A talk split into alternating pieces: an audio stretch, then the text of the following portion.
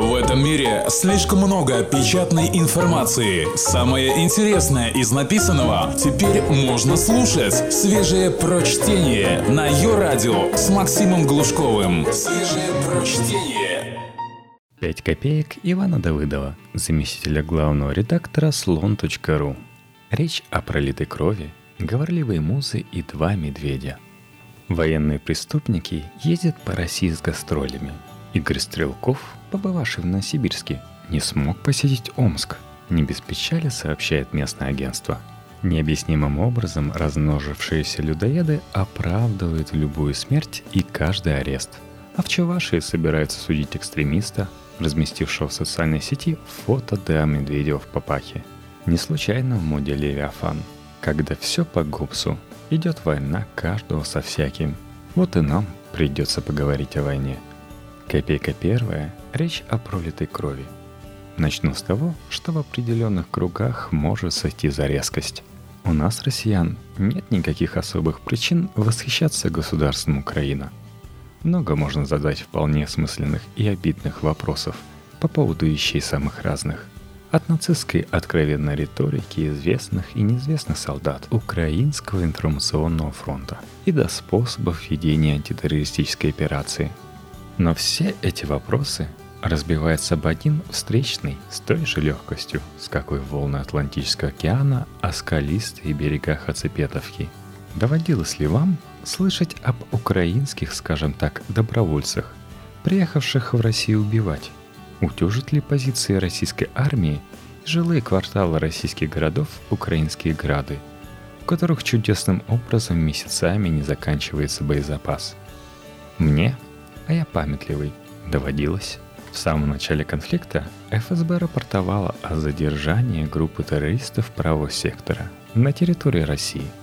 Но этих самых террористов почему-то тут же депортировали, замяв потенциально шумную историю – а это значит, история была сфабрикована с вопиющей какой-то нелепостью.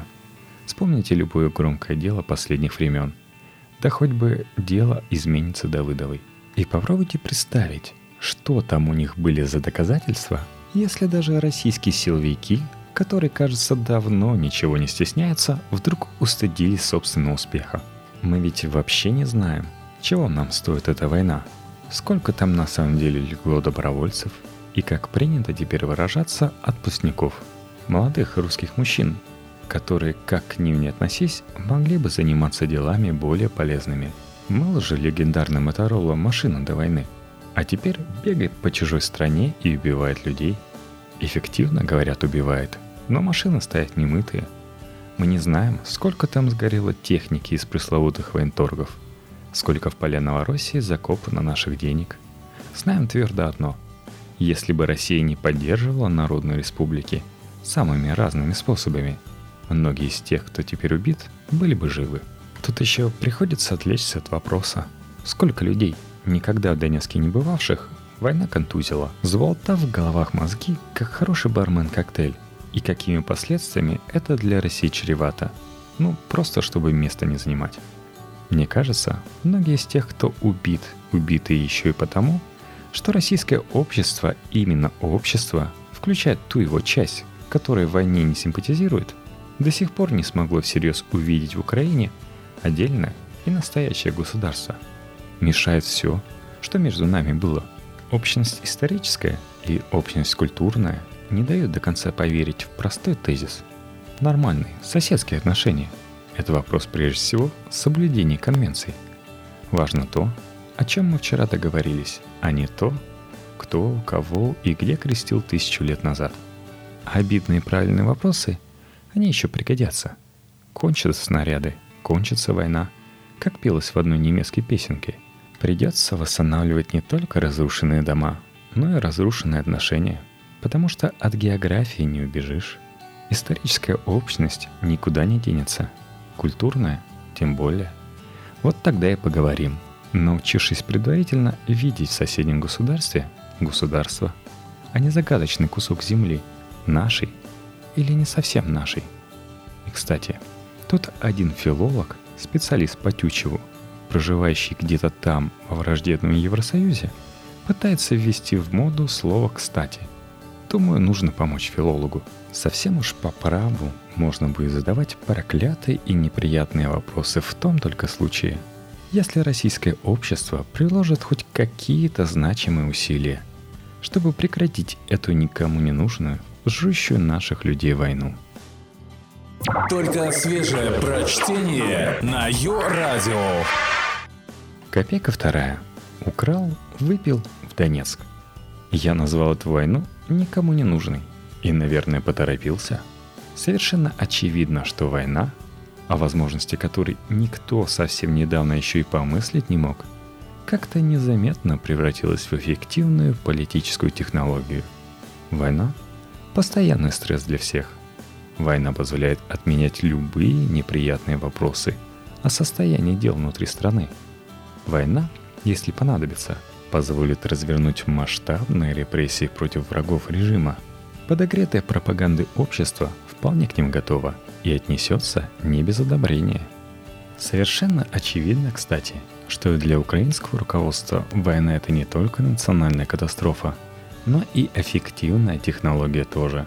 Война все объясняет и все списывает. Война купирует любую критику. Война легко объясняет любые экономические и социальные проблемы – Кажется, тут есть место для вывода, который мог бы даже считаться умеренно оптимистичным. Раз уж все так, а все так, значит это живые люди, а не проживающие в недрах телевизора правители, должны начать искать пути для прекращения войны.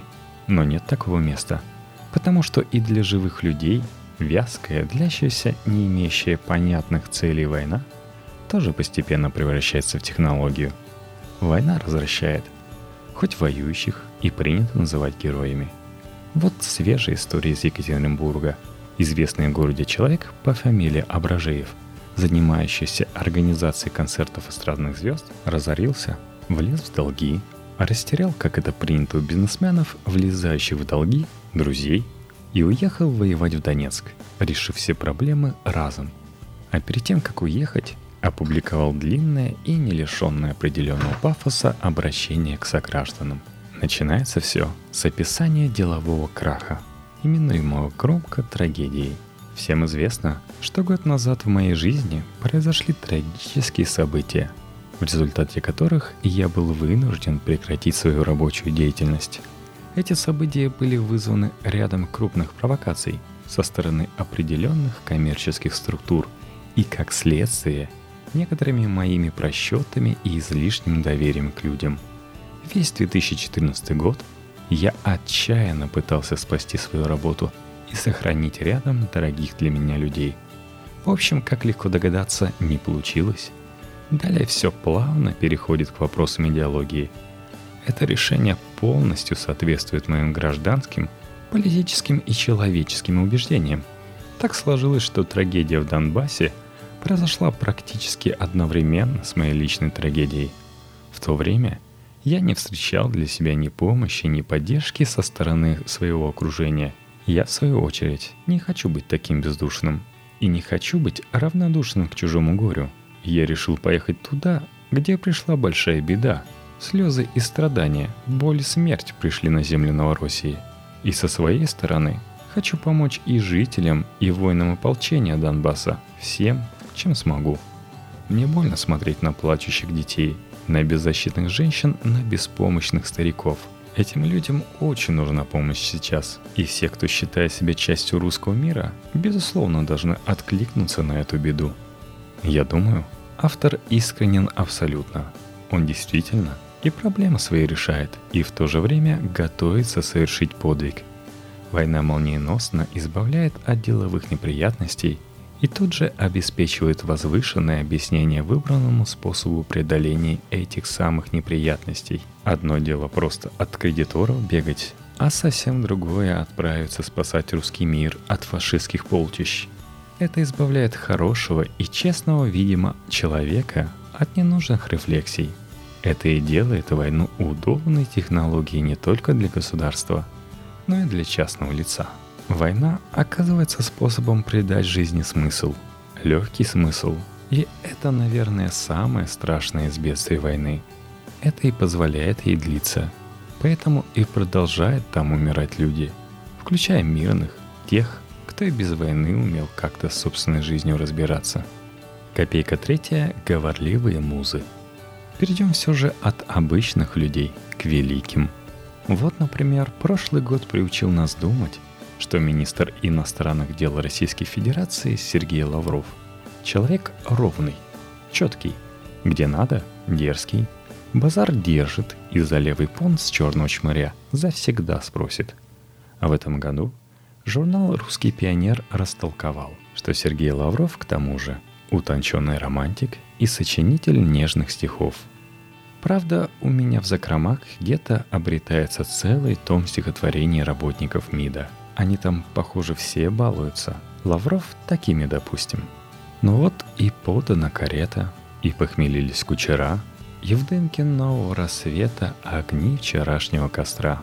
Гнедых коней впрягли надежных, и столбовой свободен тракт, и шпага вынута из ножен, как будто нет пути назад. Стихи как стихи, читали мы и страшнее. Один неленивый человек, например, разыскал в сети поэтические опусы Аркадия Дворковича. Врут, что музы молчат, когда говорят пушки. Вспоминаю пионерские костры, песни под гитару и палатки. Как мы были в юности быстры, легкие на подъем, на женщин падки. На линейку города знамя выносил под ритмичный отстук барабана. Ничего у взрослых не просил, не приемлил скуки и обмана — в той советской, в той родной стране мне жилось широко и привольно. Если бы знать, что сгинуло в огне, столько жизнью, как и я, довольных. В определенных кругах нынче модно проливать кровь за преступления против русского языка. И сдается мне, Падкин на женщин-пионер рискует, изобретая столь замысловатую форму прошедшего времени для устаревшего глагола «приимать». Но как гости с Донбасса пожалуют и спросят строго. Если совсем пуристы попадутся, могут и отстук припомнить или даже организовать. Но вернемся все-таки к Лаврову. Во-первых, надо честно заметить, читатели министерскими вершами довольны. Вот отзыв сайта. А мне понравилось, потому что автор тогда болел душой за страну и выразил это в своем творчестве. Я люблю Лаврова, потому что он умный, интеллигентный, ушлый хитрован, как и положен настоящему дипломату. Взял лучшее из советской дипломатии, сдобрив современными требованиями к этой работе. Но меня, если честно, не это интересует в творчестве ушлого хитрована. Кучера похмелились, и это хорошо. А вот пассажир... Это ведь лирическому герою Лаврова карету подали – так зачем же он в нее с обнаженной шпагой лезет? Мне кажется, если найти ответ на этот вопрос, то и про войну на Украине можно что-то новое и правильное сообразить. Свежие прочтение. Максим Глушков. Ее радио. Копейка четвертая. Старая метла. На самом деле, это ведь еще и интересно. Пробовать разобраться, что же случилось с людьми – которые вдруг с такой готовностью ринулись истреблять других, собой при этом бестрепетно жертвуя. Не потому, что враг у ворот и отечество в опасности, а потому, что снег у ворот и не разгребать же его. Веселее ведь чужой кровью заполнить собственную пустоту. И мы, конечно, должны быть благодарны Роману Абражееву, неудачливому антрепренеру из Екатеринбурга, оставившему честный текст о причине своей поездки на войну – как минимум, историкам это все пригодится. Но есть, разумеется, и другие тексты. Время нынче богатое на тексты. Стартует очередная журналистская премия «Политпросвет». Не знаю, кто окажется в этот раз в фаворитах, но если бы меня вдруг спросили, я бы посоветовал признать победительницей Ульяну Скайбеду, вдохновленную Валькирию из «Комсомольской правды». Один ее рецепт антикризисного гуляша больше говорит о путинском режиме, чем любые сочинения самых отчаянных разоблачителей путинского режима. Так в скобках не полениться и написать когда-нибудь комментарий к этому выдающемуся образчику современной кулинарно-политической мысли. Или вот, к примеру, газета «Завтра». Неизвестный мне ранее сочинитель Игорь Макаров – с коротким, но вдохновенным опусом «Приди, железная метла, приди». Начинает без предупреждения с места в карьер. А больше некого звать. Нет у русских сейчас другого заступника, кроме их исторической памяти. Памяти о былой России, населенной целым сонмом подвижников и родителей. И о том, что было в их недавней судьбе такое загадочное явление, как Лаврентий Палыч. Кому же еще возвать в виде вершащейся безумия? Дальше комканное рассуждение о том, что Сталина хоть и звали, но не приходит. Надеюсь, плотно в аду завяз. То есть это я надеюсь, а не Игорь Макаров. И финалом еще порция некромантии. Лаврентий Палыч, ведь это именно ты после войны спас Россию, заслонив ее ядерным щитом. Ты спас Россию и тем смыл многие свои грехи. Да, ты был жесток и часто не в меру – ГУЛАГ — это не метод. Сколько невинных душ ты загубил? Но где была твоя жестокость после марта 53-го? Почему слиберальничал? Почему ты не убил Хрущева?